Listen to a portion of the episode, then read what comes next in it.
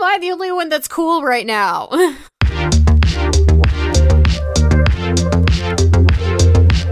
Hello and welcome to the Android Police podcast. My name is Daniel Bader.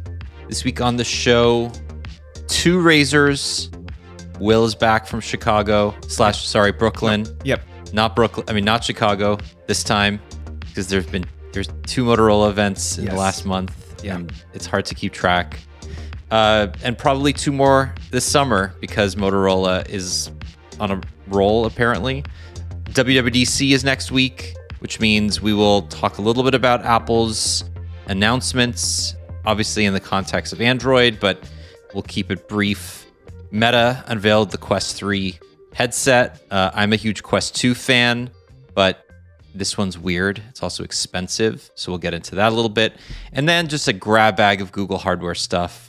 There's been rumors of a Pixel tablet stylus and a keyboard attachment, which not sure why they didn't launch it at the time, but we'll see.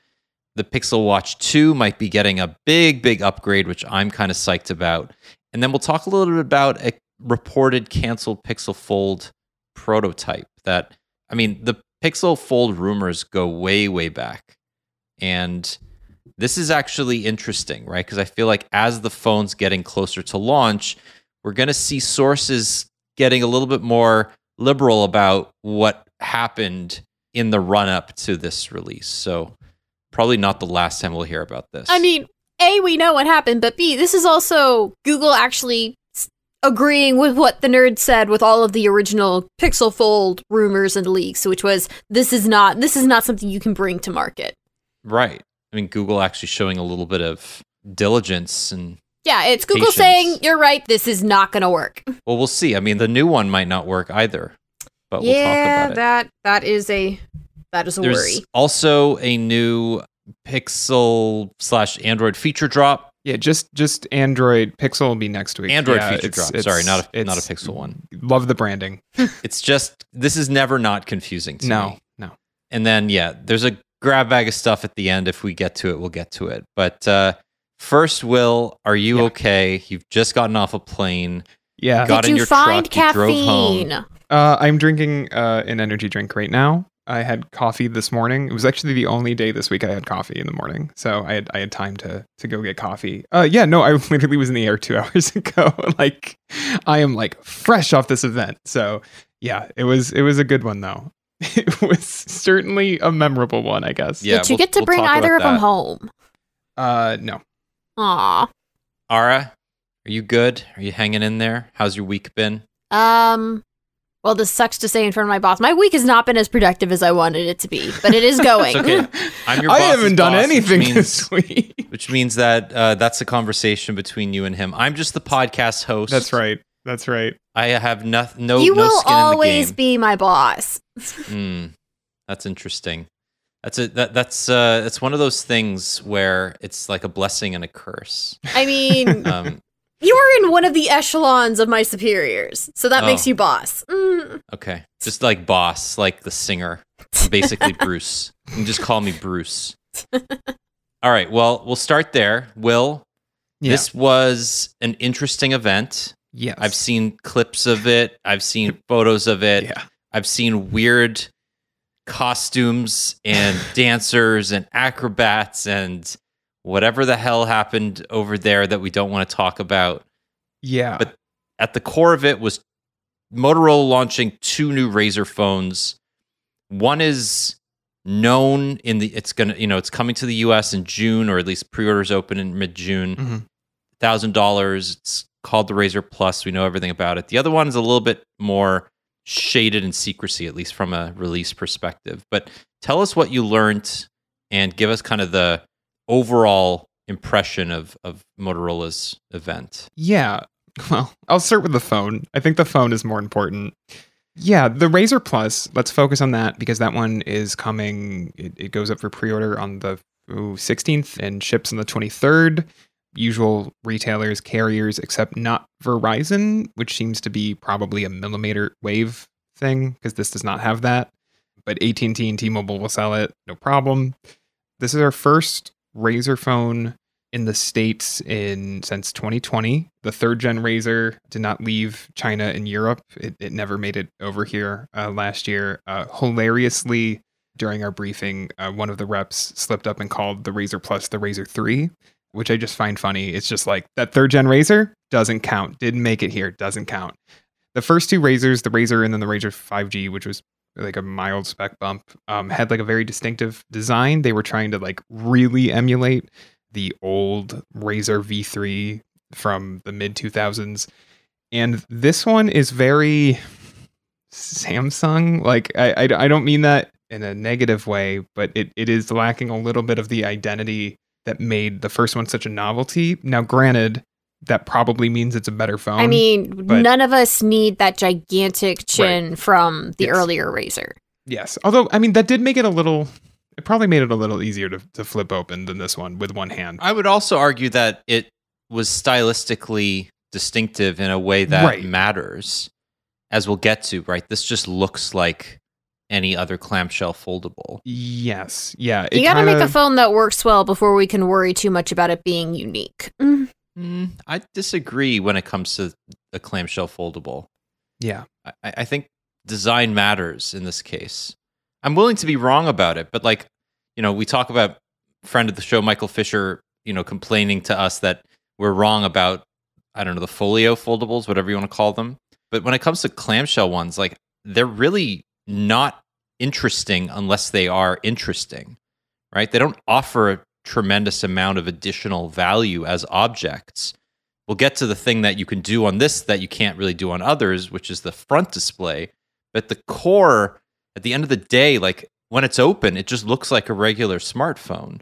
So I think the design itself brings you into the conversation. It brings you through the door. It matters. It matters far more than a Z Fold being a little bit thinner or having a, a different aspect ratio. Yeah, I agree with that. And to that point, that big 3.6 uh, inch display in the front is kind of the thing with this phone. I spent much more time using it closed than I did open because like you said, I'm coming off two basically back to back Motorola reviews and like using the phone when it's open, it sure does feel like another one of those Motorola phones I just used. Um, which is not terrible, but like Moto Skin is basically as close to stock Android as you'll find on the market today. It's closer to stock Android than a Pixel is.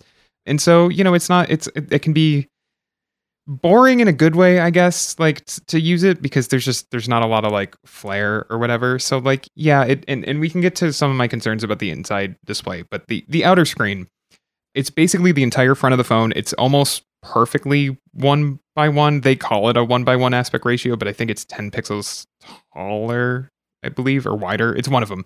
But for the most part, other than the two big cutouts uh, for the cameras, it is, you know, a square display on the front of it, which kind of operates like a little small phone. Like clamshell foldables are kind of headed this way in general. Like we've seen all of the leaks for the Z Flip 5 have like a very similar design to this one with like a big cover display. The difference here, at least based on rumors for Samsung's phone, is that like Motorola will pretty much let you do whatever you want. One of the first things I saw when I was using it was I, I um, uh, so it has panels. It has nine different panels, and most of them are like widgets, like calendar appointments or Spotify controls or whatever.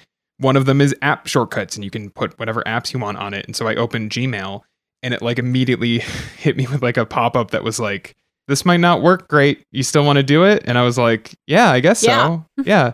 And so uh, it worked okay. You can check your email on it. It's it's not it's not a very big uh, part of the issue. You, I'm willing to bet if you if you if you try to type in anything, that takes up over half of the cover screen, right?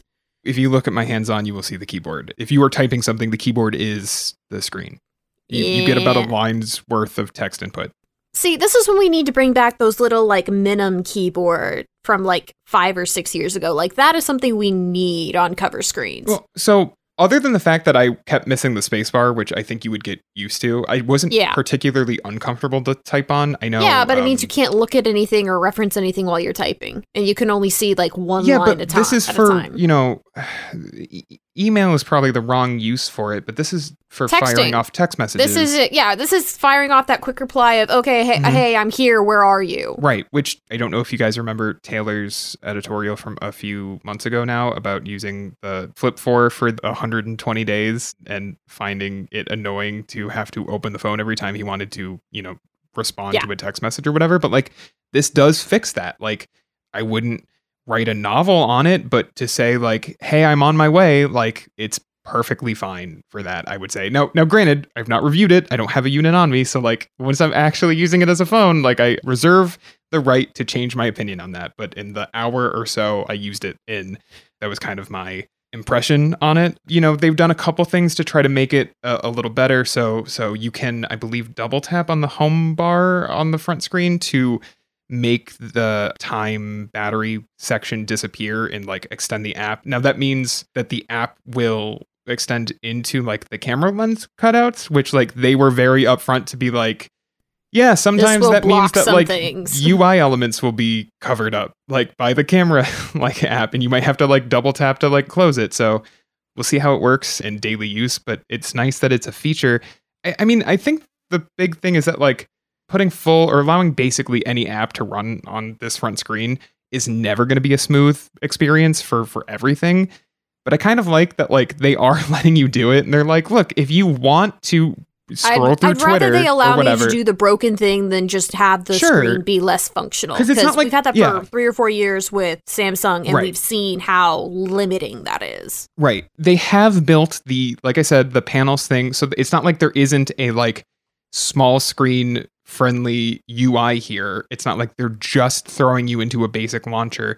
They've built the like safe little experience and then they've been like, and if you want to go outside of it, like other than a quick pop up, we're not really going to stop you. And so I think, I don't know, like I think this is probably the most intriguing clamshell phone we've had yet, just because it's kind of, um, you know, Daniel, you and I have talked about how we we don't see a ton of use case in in the like tablet sized foldables, but like there is, you know, if you can basically both carry around a 6.9 inch display screen in your pocket that also kind of folds into one that is half that size, it's kind of the closest you'll come to like an actually small phone these days. I, I think there's something there. Now, whether that will hold up in like actual daily use, I, I don't know yet, but I don't know. I'm excited to to actually like use it not in a, you know, hotel room or whatever.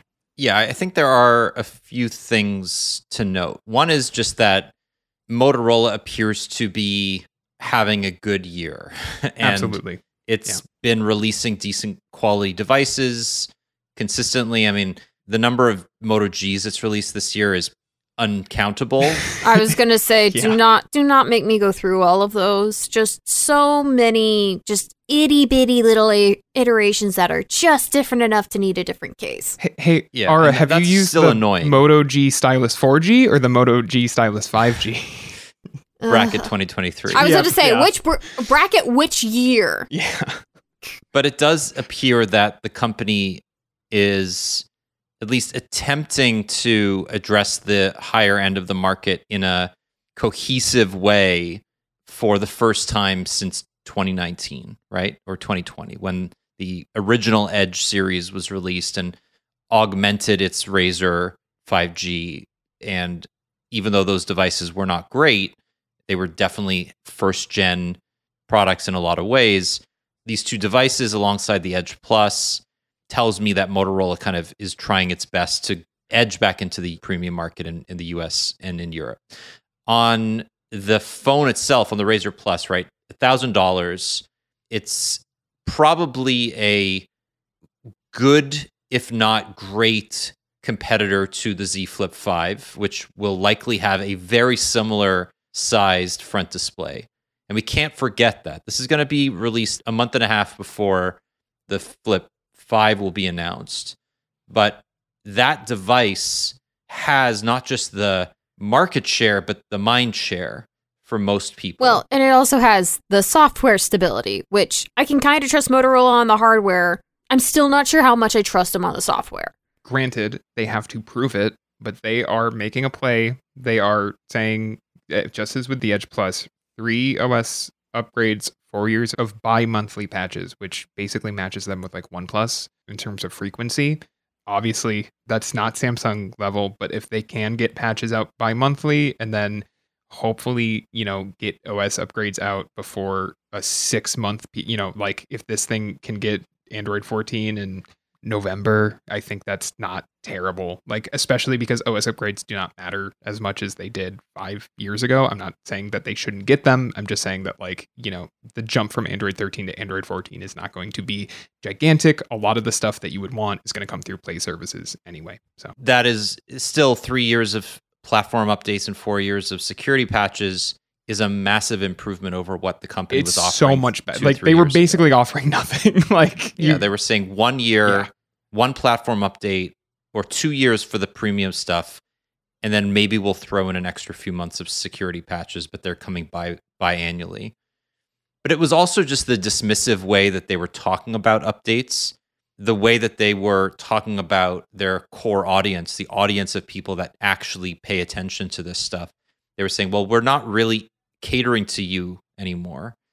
And I think by offering a front display that has both an easy mode and a hard mode, whatever expert, advanced mode, whatever whatever you want to call it, it's finally realizing that in order to edge its way back into the market, it not only has to compete on hardware prowess, right? This has a 165 hertz display and internally, the front display is 120 hertz as well.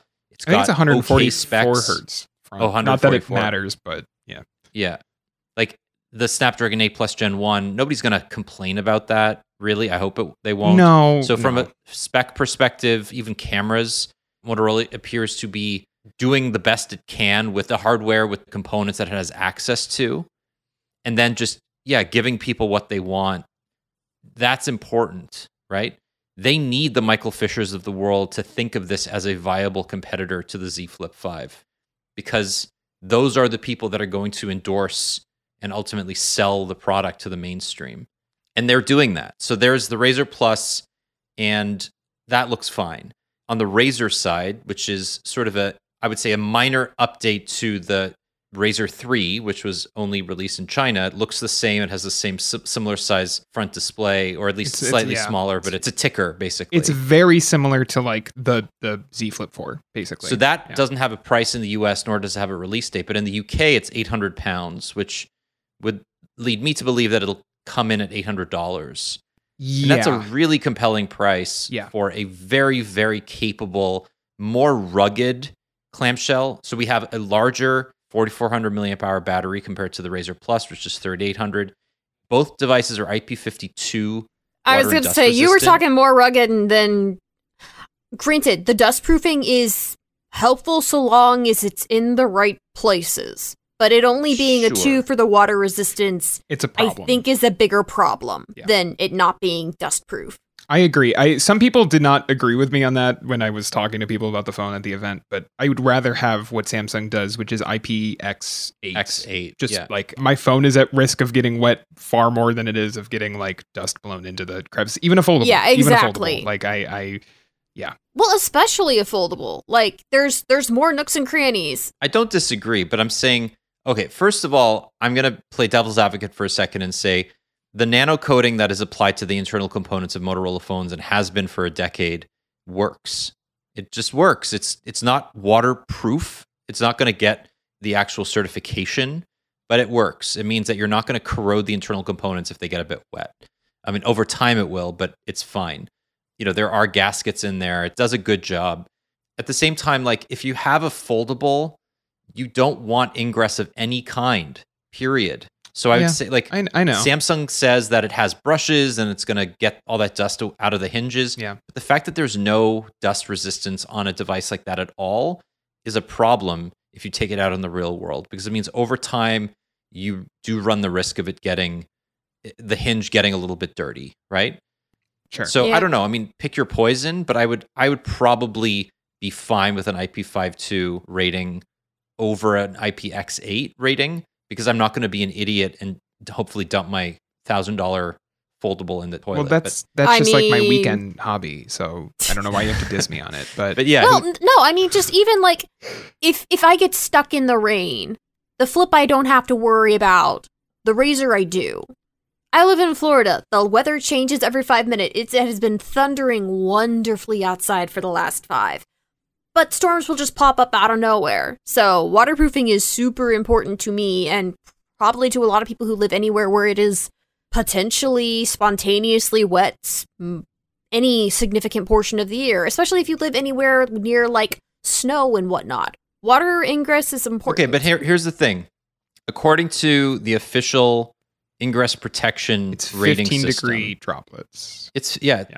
direct sprays of water up to 15 degrees from the vertical. So It's rain. you know, it's rain. it's proof. rain. Like it's it is protected against rain. It may not be like enormous thunderstorms, but are you going to be stupid enough to use your phone? I have phone? to get to my car or get to cover. That I'm going to get an angry email from somebody to be like, "You're an idiot."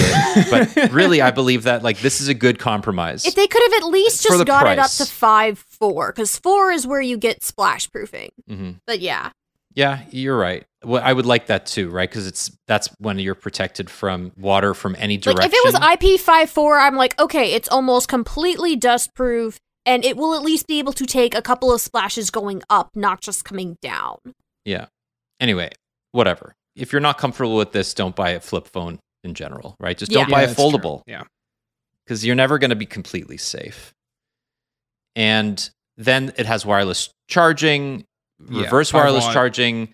Yeah. It's got a little bit of a rugged back, so it's not. It doesn't have a glass back. It's got like this faux leather only back. which- on, or sorry, we're talking about the smaller razor. on the right? Razr Minus. yeah, Yeah. you made that joke in Slack earlier, and and and I was in the air when you did it, but ve- no, it's It's good. true, though. It's pretty funny. it's true. Um, What- where's, yeah. where's the lie? it's vegan leather, all three razors, and then the razor plus that comes in Viva Magenta, the Pantone color of the year, uh, which is of course a T-Mobile exclusive, except it's also on sale on Moto's website, so it's not really. That's a really really nice color. to it be is. It honest. is a nice My color. question there is going to become: Is the Viva Magenta that you get only tuned to T-Mobile's bands, or is the one that you could buy on No, no, Motorola.com just? No, that's not how Motorola does it. They make their phones work on every carrier. It's Yeah. not that it's a T-Mobile exclusive. It's that AT and T was too cheap to carry all of the colors. No, I I'm sure it was some kind of partnership because it's literally called Viva Magenta. Like it's Yeah. it's it's very it's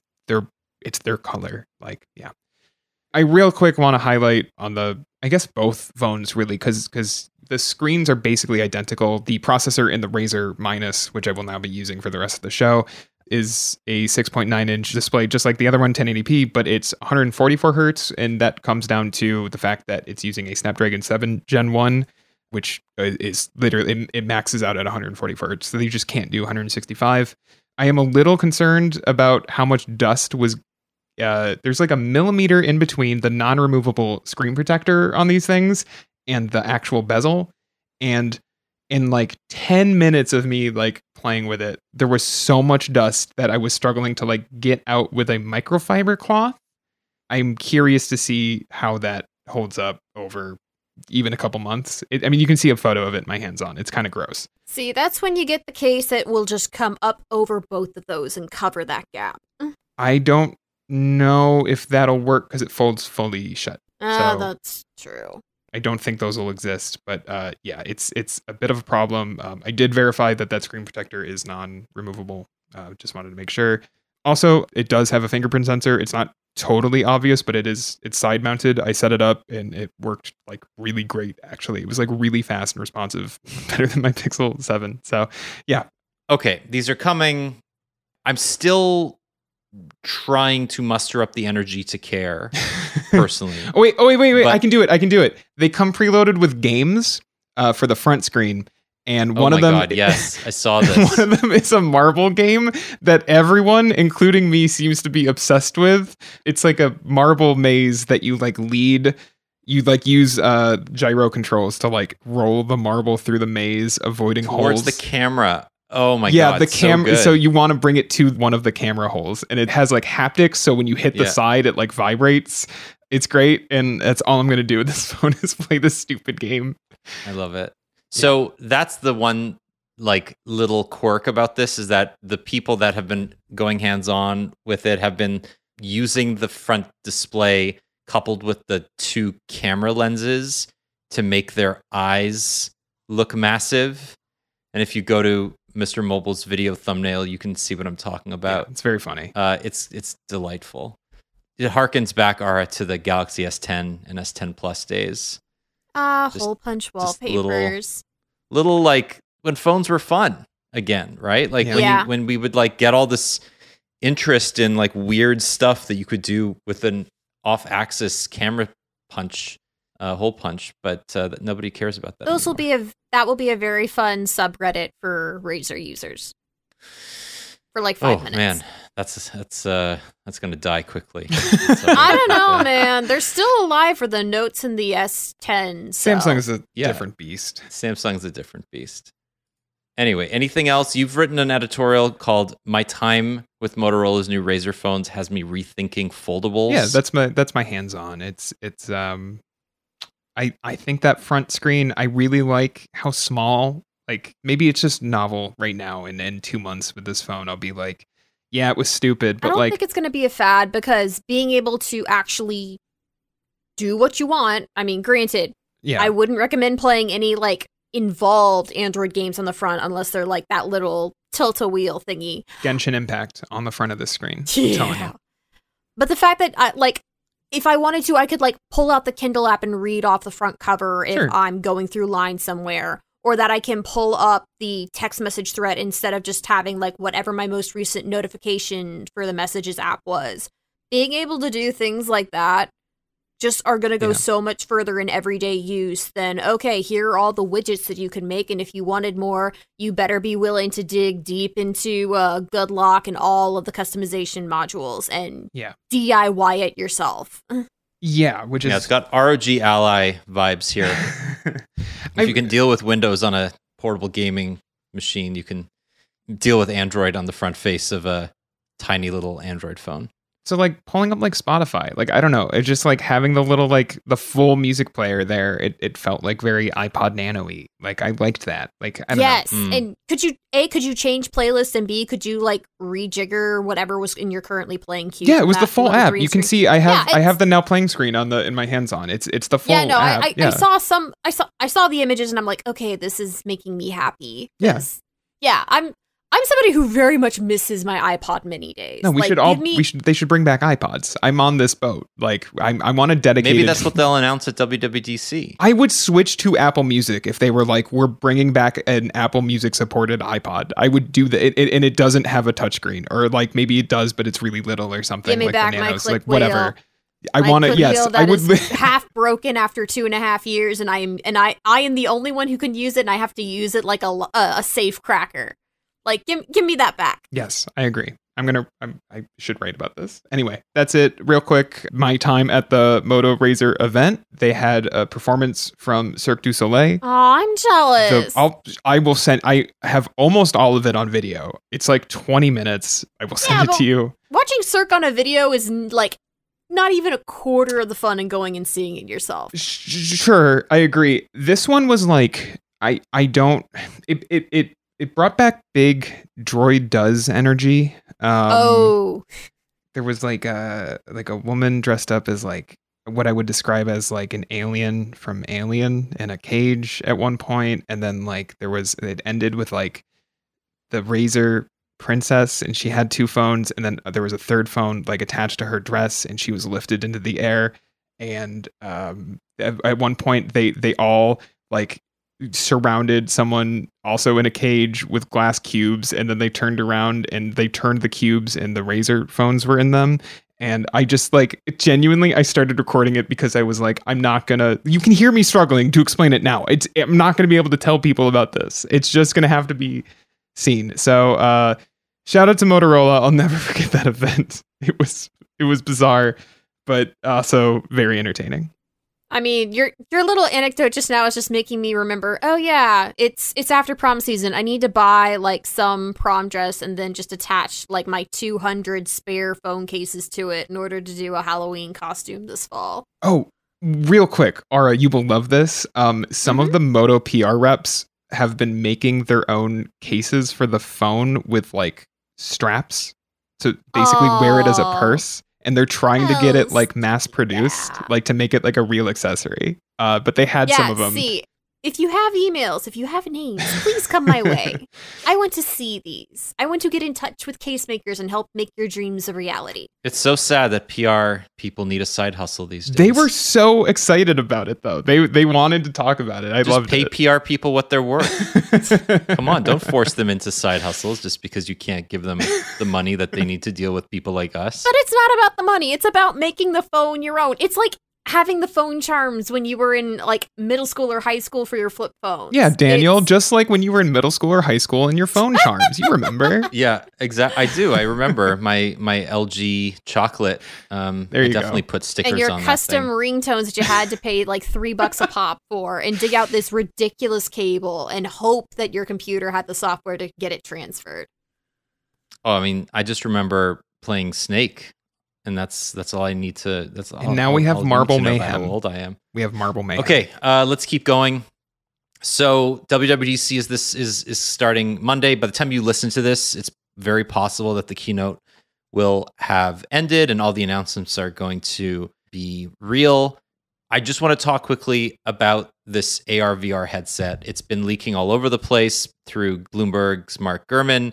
Nothing to do with Android, and yet everything to do with mobile and the ecosystem. And I think it's really interesting that Apple is launching rumored to be around $3,000 ultra super premium high end AR VR headset right now, where, you know, we've talked forever about how difficult of a market that is to get into. But it's only hard to get into in the consumer space. I know exactly why Apple is doing this, and that's to go after like business and industrial. Like AR VR would be so useful in like training and uh simulations and all of these other things for those industries. That is not why Apple's getting Yeah, into this. no, Apple if does you- not ever get into anything because it wants to get into the, That's like, Meta's move. software. And Meta is Yeah. like bombing at it because it turns out like I in theory that's a good idea. I haven't seen like an actually good like corporate use for it that isn't just like those terrible meta demos where it's like it's like we're in a meeting together in a boardroom and it's like cool guys like very cool. No, no, no, no. Like being able to show like what steps you need to take if you're like training in some kind of an industry that is high risk and or dealing with ridiculous Yeah. equipment. But even I granted, yeah. it is niche. There is nothing about this that And will that's not scream Apple. mainstream. Apple doesn't do niche. Yeah. Apple, this is a consumer play. Right now, it's a developer play, but eventually, this is very much a consumer play. I will say, since Apple also tends to cater to like a whole lot of like media and whatnot, AR VR is great for pre-visualization or just straight visualization. I could see them getting into this kind of stuff to try to tie into like studios that use the volume or other uh, mixed reality or uh, mixed projection technologies in order to film TV shows, movies, and all that stuff. And being able to tie into creators like, oh, hey, this headset can give you all of the previs that you want without having to go spend time and biddable hours inside of these spaces. Or you can bring it anywhere and map or block out whatever. So I, I think there are uses for this, but I do not think is it is a general consumer play. So, I mean, I'm going off the Mac rumors, what to expect a WWDC guide here. So, shout out to to their hub, but like they're working on apps like Safari and Photos and FaceTime with 3D avatars and a dedicated Fitness Plus app, which is actually really smart because VR fitness is pretty cool. Not for $3,000, but that's neither here nor there. But yeah, I mean, these are like consumer facing features. There's no business buying these for Fitness Plus. Like, these are for someone with a lot of money to go out and buy it but but regardless like these are these are to take home so like Apple users. No, but this is not going to be three thousand dollars in two years. This is three thousand dollars now, and it will be thousand dollars or twelve hundred dollars in two years, and then it'll be five hundred dollars. This is an iPad. This is an iPad Sure. for your face running iPhone software, right? It's basically iOS remastered for using cameras and hand tracking and eye tracking. I think what's really interesting here is not what you'll be able to do in a boardroom. That's tangential. I think Apple will support conferencing. And I think the rumor is that it's going to be focusing on like immersive FaceTime as a way to sort of get people in the door. You know, you think Google's Skyline project, right? So, or was it Star Starline? There's so What am many of these project code names that are all the same, but I want to say Starline sounds right. Yeah. Starline. Yeah, yes. Starline. Sorry, I was Yeah. right. So Starline puts you in a room with depth sensing cameras so that you can see the person you're talking to with proper eye contact. This is that, but with goggles, basically. But gaming, consumption, browsing, right? Everything you do on your iPhone today, you'll be able to do this in VR. And then there's a toggle to move to AR if you want to experience that extremely high resolution displays, right? So if you think about how the AirPods introduced transparency mode that was not garbage and actually gave you a relatively realistic impression of what was going on around you without that like hollowness or that sort of sinking feeling you got from like early transparency modes. This is what they're going to call the reality dial will allow you to do is like see externally with color cameras without it feeling like you're looking through this really low resolution display, which is exactly what you get right now on the Quest 2 to some extent, you know, a lesser extent on the Quest Pro, but even then like there's color uh, the the, the multimodal color operation, but like really it's not great, but Apple might be able to give you a good sense of what's going on externally while still wearing the headset. I don't know. I'm fascinated by this, not because I think it'll be a huge commercial success, which in the early days it won't, but that Apple legitimizes what the market, the category that it invests in. It did it for phones, it did it for wearables, it did it for tablets, um, wireless earbuds, right? There have been better products before and there were better products since, but somehow, whenever Apple invests in a market, Meta's going to hate this, but it's true. It really does legitimize it. So I'm super curious about what Google is going to respond with, if anything. I don't think they will because Daydream is come and gone, and, and they've the, Samsung has also invested in VR in the past and has abandoned it. But will this be the impetus that Android companies need, or are have they already kind of let Meta take the Android side of it, which you know the OS that runs on the Quest is Android powered, is just heavily heavily forked, and they'll let kind of Apple and Meta duke it out. Otherwise, like the rumor says that yeah, you'll be able to read books and browse Safari and see maps and and all that stuff. Uh, it'll have advanced FaceTime, and you'll actually be able to run iPad apps on this uh, with like a compatibility mode, which is really interesting. So out of the gate, gaming will obviously be a big one, but then unlike the Quest, where you have physical controllers, it appears that you won't have any with this product. You'll have to use hand tracking. So it will live and die by how accurate that hand tracking is. So some of this sounds cool. I just don't, and maybe we're just not there yet. Maybe this needs to be on the market, although there's been plenty of VR devices on the market, but like I just don't understand the appeal of this besides it's cool. Like at least with like something like the iPad, even with the like it's just a big iPhone jokes, you could then turn around and be like, "Oh, but a big iPhone might be cool actually." Like I don't this is just an an, an iPad strapped to my face, but like we're talking about a very un-Apple external battery pack on my hip and like I mean the PlayStation VR 2 does not seem to be doing particularly well at $550, although granted you also need to buy a $500 console, but like I'm wondering if like VR as a consumer product is one of those things that you need you it, it almost you don't want to go high end. It needs to be console priced. It needs to be like a thing that people can buy for a few hundred dollars, and the limitations of that are understandable because of what you spent versus three grand. Uh, like I'm trying to figure out, like to Ara's point, I guess uh, as well, who is this for? Because it is, it does sound like it's going to be aimed at consumers, but like who and for why, and like why am I spending this money on it? And like maybe I'm not thinking big enough in terms of what this can do. But this is such a weird. The, it, it doesn't it almost doesn't feel like Apple. I don't know. I don't know. Maybe I'm crazy. No, you're you're absolutely right, but I think Apple is releasing this with that lack of knowledge in mind, right? But they've It's never done that, right? In midair. But it's building the software experience in midair, similar to what it did with the iPhone. Yeah, but the I mean the iPhone But had they burned their one luck when it came to that. Well, I disagree. So the iPhone, I mean, sure, the App Store was not there for a full year, but like the iPhone was sold as like we're going to make a device that lets you place phone calls. It's your iPod and it has the internet, and like that was a big it enough has a selling functional point. purpose, and this does not have that. and, and at the time, that was like a big deal. I, I'm trying to see like everything that's here is done somewhere else.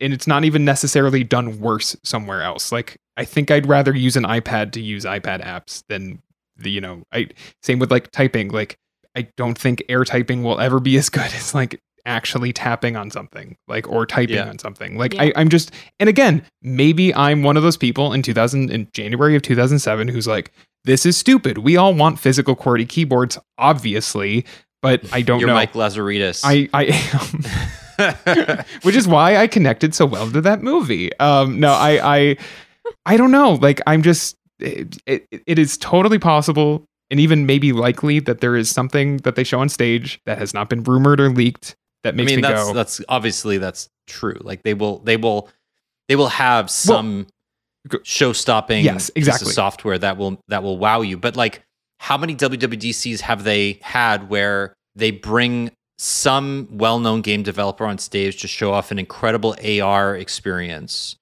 that ultimately went nowhere because nobody actually wants to use AR? well yes exactly But what I think Apple is trying to do here is eventually get to the point where they legitimize AR.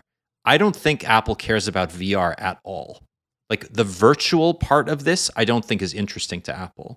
They need to build an AR VR headset because right now you cannot sell an AR headset on its own. They know that if you were to market this just as an augmented reality device, nobody would wear it outside the house.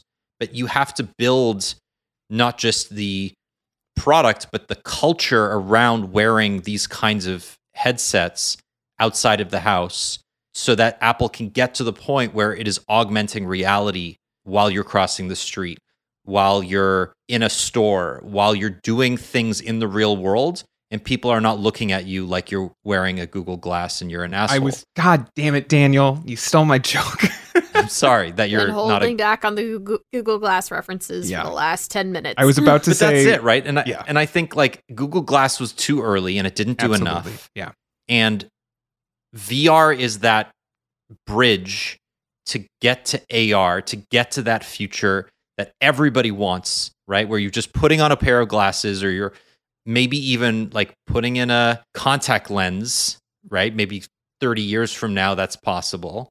But everybody wants to augment their reality. Everybody wants that aha moment of like you're wearing a pair of glasses and you see a building and you're and you like you get all the history and you get like the landmarks around you and you get to follow transit directions or you get to film your kids without having to like hold a camera Mhm. although that's creepy and has ethical I was gonna and privacy concerns but like apple will never do that obviously Yeah. but like let's just put the obvious stuff out there right we're all trying to remember somebody's name like you walk up to somebody you have a database of their names it's private it's in your on your device like just a like a contact list but it matches them and it says hey will what's going on right like those are the small things that will make AR into something that people use on a regular basis.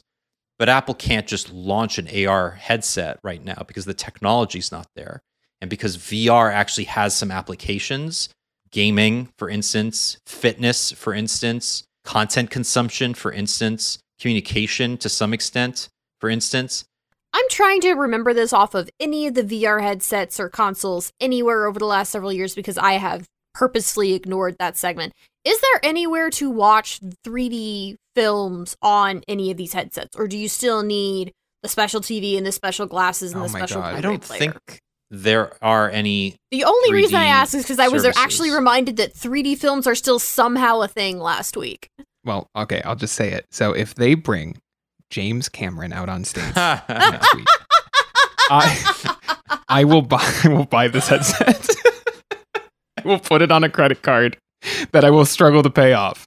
and I will Oh. watch Avatar: The Way of Water the way it was meant to be seen. Uh, But no, that- really, I mean, for that's content the dream consumption, right if you're there. wanting to get people into that sort of a medium, you definitely do need something like Apple because they will be able to like partner with Disney or partner with major studios in order to get content for this.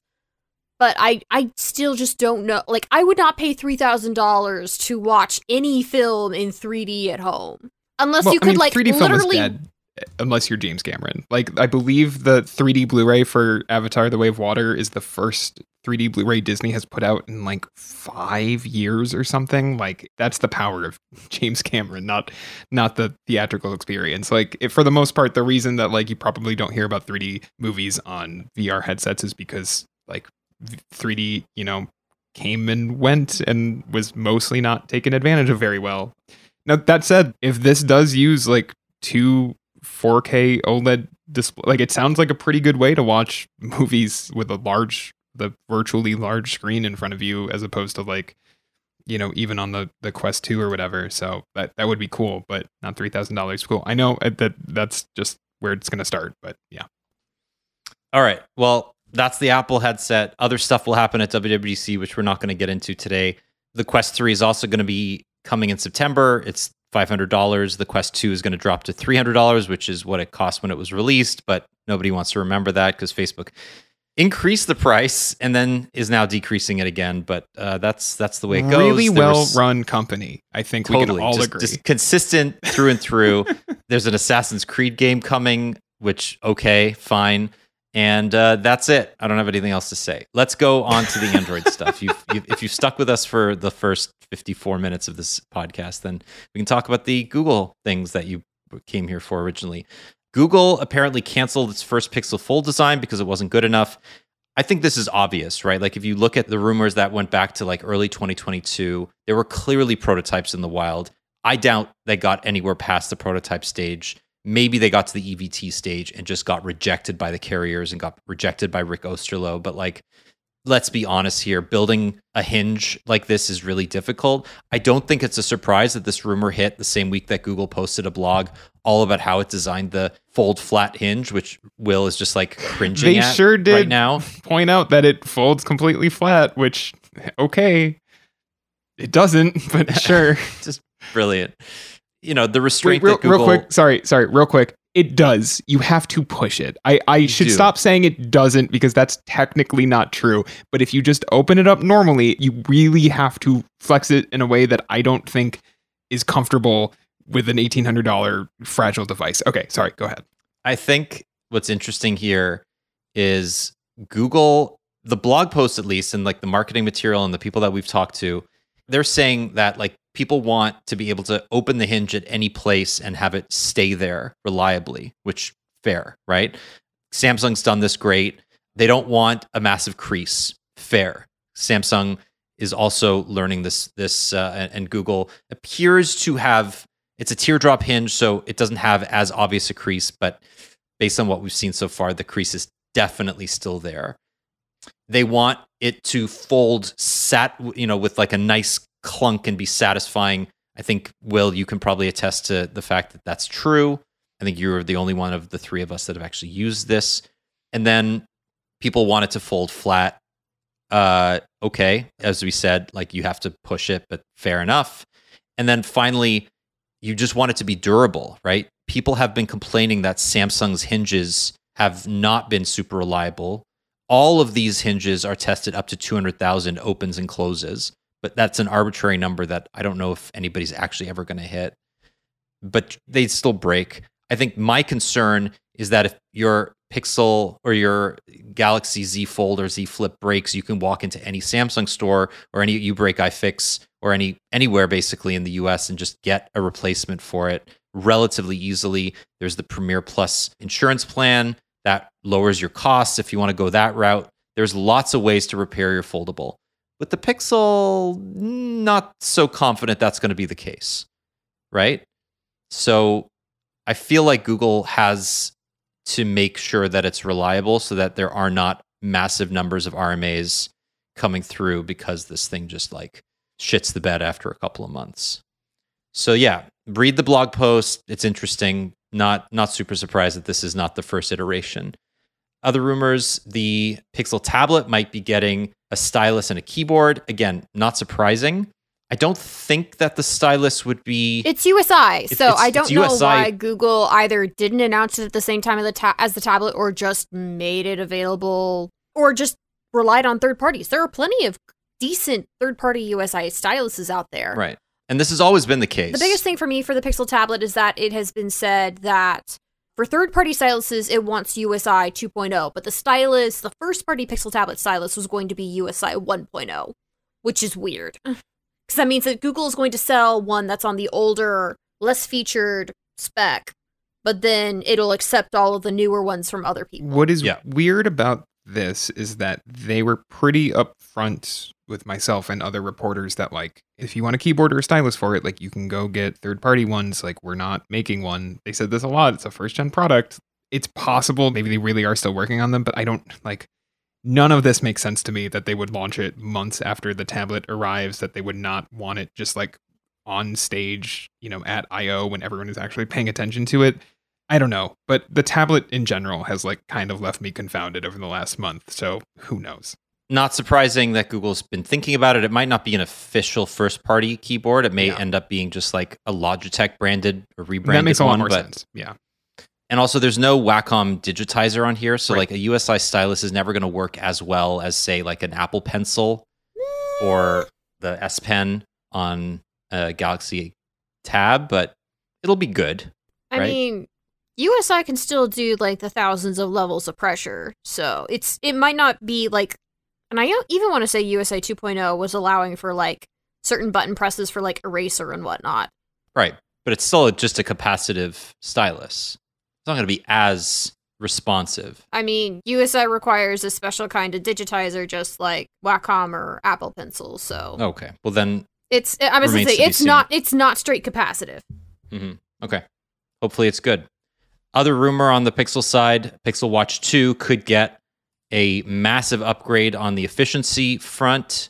It may move from an Exynos SoC to Qualcomm's W5 Plus Gen 2 or whatever Qualcomm announces later this year at its summit. It would not be surprised, but this would be interesting, right? Given the fact that Google appears to be building its Tensor chips with Samsung IP. This is a massive indictment on the Exynos chips that it's probably sourcing. It just didn't have a good option, so it had to go to Qualcomm. Yeah. I mean, it, it, it is, it is what it is. I mean, it, it, look, if you, um, you go to these tech events and like most journalists are, are using, you know, a pixel because they like the camera, which is fair, but he, you will hear no shortage of complaints about Tensor G2. I, I don't think that chip has aged particularly well, especially as it's getting hot again. I that, phone runs hot and it's it's an issue. You know, it's it's easier to deal with when it's 40 degrees out. But you know, yesterday in New York City was 80, and um, someone I was with was having issues. Like it, the phone didn't even feel particularly hot, but it wouldn't back up a photo because it was like, ah, it's too warm, which is a problem. So yeah. Nice. So yeah, that's definitely going to happen at some point this year. A win for Qualcomm, I guess, because its wearables chips have not been particularly well received over the last few years. So the fact that it's finally built something that's powerful enough and efficient enough that Google is going to switch away from a chip that's ostensibly, you know, the one in the Pixel Watch was old already, but it likely had the option of going to something that would be powering the Galaxy Watch 6. So the fact that it's moving to Qualcomm does speak to the fact that maybe there are some advantages this Well, year. And can I just say, like, building on that, I, I don't think I saw like a single Pixel watch. This, like, like I saw lots of Android watches or Garmin I watches. mean, it's an older chip. yeah, like I think It's a proprietary band that isn't the greatest, and Fitbit is a paid subscription while Samsung Health is free.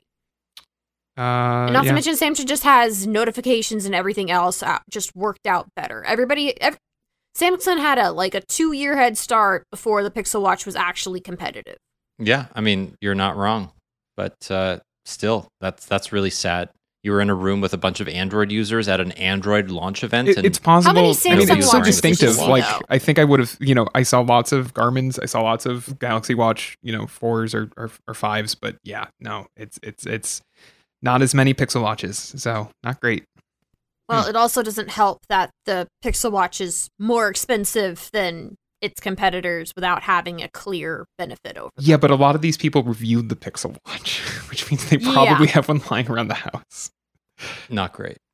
All right. Yeah. Um, I mean, it's, I think part of it is just that the battery's not good, so people don't bring them traveling. Yeah. That could be. That could be. Yeah.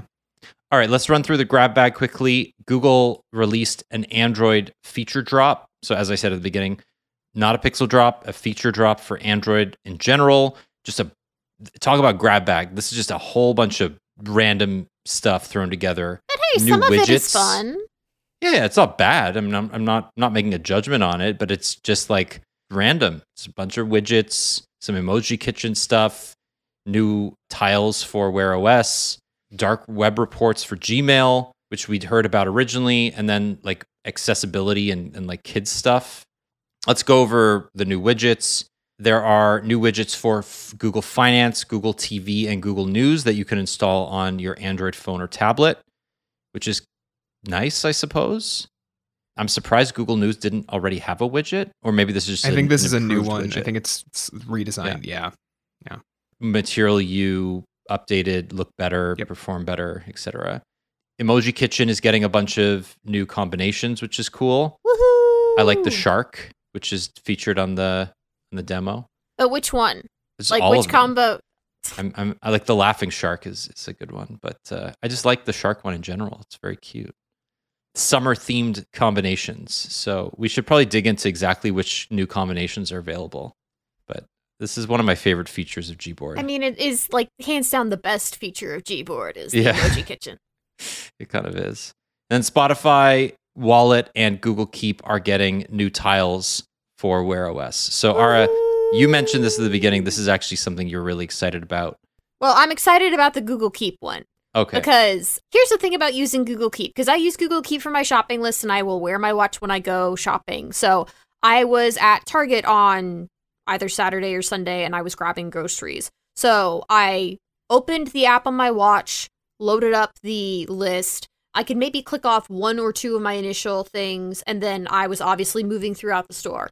And every time I would move throughout the store, it would come back to the home screen. So I would have to go through the app drawer, open the app again, and then keep tapping off things on Keep. So being able to have a tile that I can like set to the left or the right and just have my list there so I can just tap it as I'm going through the store and then either dismiss the complication or swap it to a different list, like a to do list throughout the day. If it works that well, I am going to be super duper happy. But I still don't have it yet because it hasn't made it to my watch. Yeah, it'll come off. I mean, it'll it'll it'll uh, it'll show up in like four weeks. Yeah. And then a couple of other minor things. Uh, dark web reports for Gmail. This was originally available just for Google One subscribers, but it basically tells you if your Gmail or, or if your Google ID has leaked to the dark web, and it's more of like a warning how to protect yourself online. Nothing particularly surprising, but uh, it's nice to have it directly in Gmail. And then there's a new feature in Google Play Books, which I f- totally forget exists most of the time because I'm a Kindle user. But uh, this is a new feature uh, that's helping kids learn how to read, which I'm probably going to use with my daughter because she's just learning how to read. So I'm actually going to try this. Uh, pretty excited about it, actually. So that's the feature drop. Nothing super interesting, but uh, again, it's nice. It doesn't it's nice have to, get be these. super interesting to be fun. Yeah. All right. The last thing we want to talk about is the original Chromecast, the 2013 OG, the dongle that everybody knows and loves is finally EOL. Ara, this makes you feel. This gives you some some emotions. So uh, send us off. Send send us as a podcast off for the week, and send the first gen Chromecast off as well. The first Chromecast was basically a surprise when it came at Google I/O that year. If I'm remembering that far back, because I know that I watched it and then they were like, "Oh yeah, it's it's available today." that was one of the things where I was like, oh, I can go buy this. I immediately after the, uh, I watched the IO keynote while I was uh, pet sitting for somebody. And as soon as I got off, I was like, oh, cool. I'm going to drive to Best Buy and grab one of these. I got literally the last one they had on the shelf in the store. And then I brought it home and I played it. And granted, at the beginning, you only had like six apps and then casting a Google Chrome tab. But even just then, it was the first Google product that I brought it home, I set it up, and it just kind of worked. And I didn't have to deal with the remote. Anybody in my family could adjust the things. It had stumbling blocks, but the Chromecast is one of those products that proves that Google can get shit right when they want to. Uh, when they really, really want to. Yeah, it didn't do more than it needed to. It just worked. Yeah. It was amazing. It filled a very specific need. It especially filled a need at a time when we were still in this state where there were smart TVs, but most of them were kind of trash, and app support would be all over the place, and most of them would be super duper slow, and the remotes for all these TVs were just god awful. So it's like, oh, I can, I don't have to mess with all of these menus. I can just pull up whatever I want to watch on my phone as if I want to watch it on my phone, tap a button, and it goes to a big screen. And we just take that for granted so much these days. Yeah. Pour one out for the OG. And really, it hasn't gotten that much better. It has a TV interface. It has more Ads. slightly better, more reliable casting. But like at the end of the day, casting to a TV from your phone is basically the same experience that it was 10 years ago, which is pretty remarkable. Can I tell you guys a fun thing that my Chromecast with Google TV uh, has started doing? Please do. Uh, and and and this is directly related to the end of uh, Succession, so RIP uh, that show. For whatever reason, if I go more than a day without using it, just the sound stops working until I unplug it and plug it back in. And not from the TV, I mean like from a power source. So very cool. You can go into the settings and trigger a restart of the system. No, that doesn't work. Oh, that you, It's you for whatever physically have to go. uh, Yeah, I don't know why. Like I think it needs to Um, fully power down. I, I, I really it just hate. needs a rest every once in a while, Will. I, I, I hate needs to go to myself for saying this. Are you using the original power supply with this thing? And yeah, if so, stop. why? Because they put a power supply in the box that barely powers it. Uh, Oh, I actually no. I'm I, I'm using the cable. I don't know what cable it's plugged into. It's plugged into no. I have, I have no idea what it's plugged into. Um, but also, fuck that. That is not an excuse. I hate this. no, thing. it isn't. I hate this thing so much. If I reviewed it today, it would get like a two. Well, they need to fix that Wi-Fi thing because that's been going for They need to fix months, and it, every- it happens Everything. on Everything. It, it's happening on my Bravia TV still. I'll get the notification like five seconds after I turn on the TV every single time, and I'm plugged into Ethernet, so it doesn't really matter to me. But it's just one of those things. If it's like, dude, you you disconnect just long enough to stop whatever is going on. If I happen to use my Chromecast TV without Ethernet plugged in, Mm-hmm. yeah. Well, Yeah, that's it. Yep. Well, we'll end that on a high note or a low note, depending on which product you like best. But RIP to the OG. And uh, RIP to this week's podcast. Thank you so much for listening. I will be gone next week. So you two will have to handle the hosting reins without me, Mhm. but uh, I'm sure it will be fantastic. In the meantime, thank you, Will, Ara. It's been a pleasure talking to you. And uh, thank you, everybody, for listening. Until next week, we will talk to you very soon. Bye bye. bye. bye.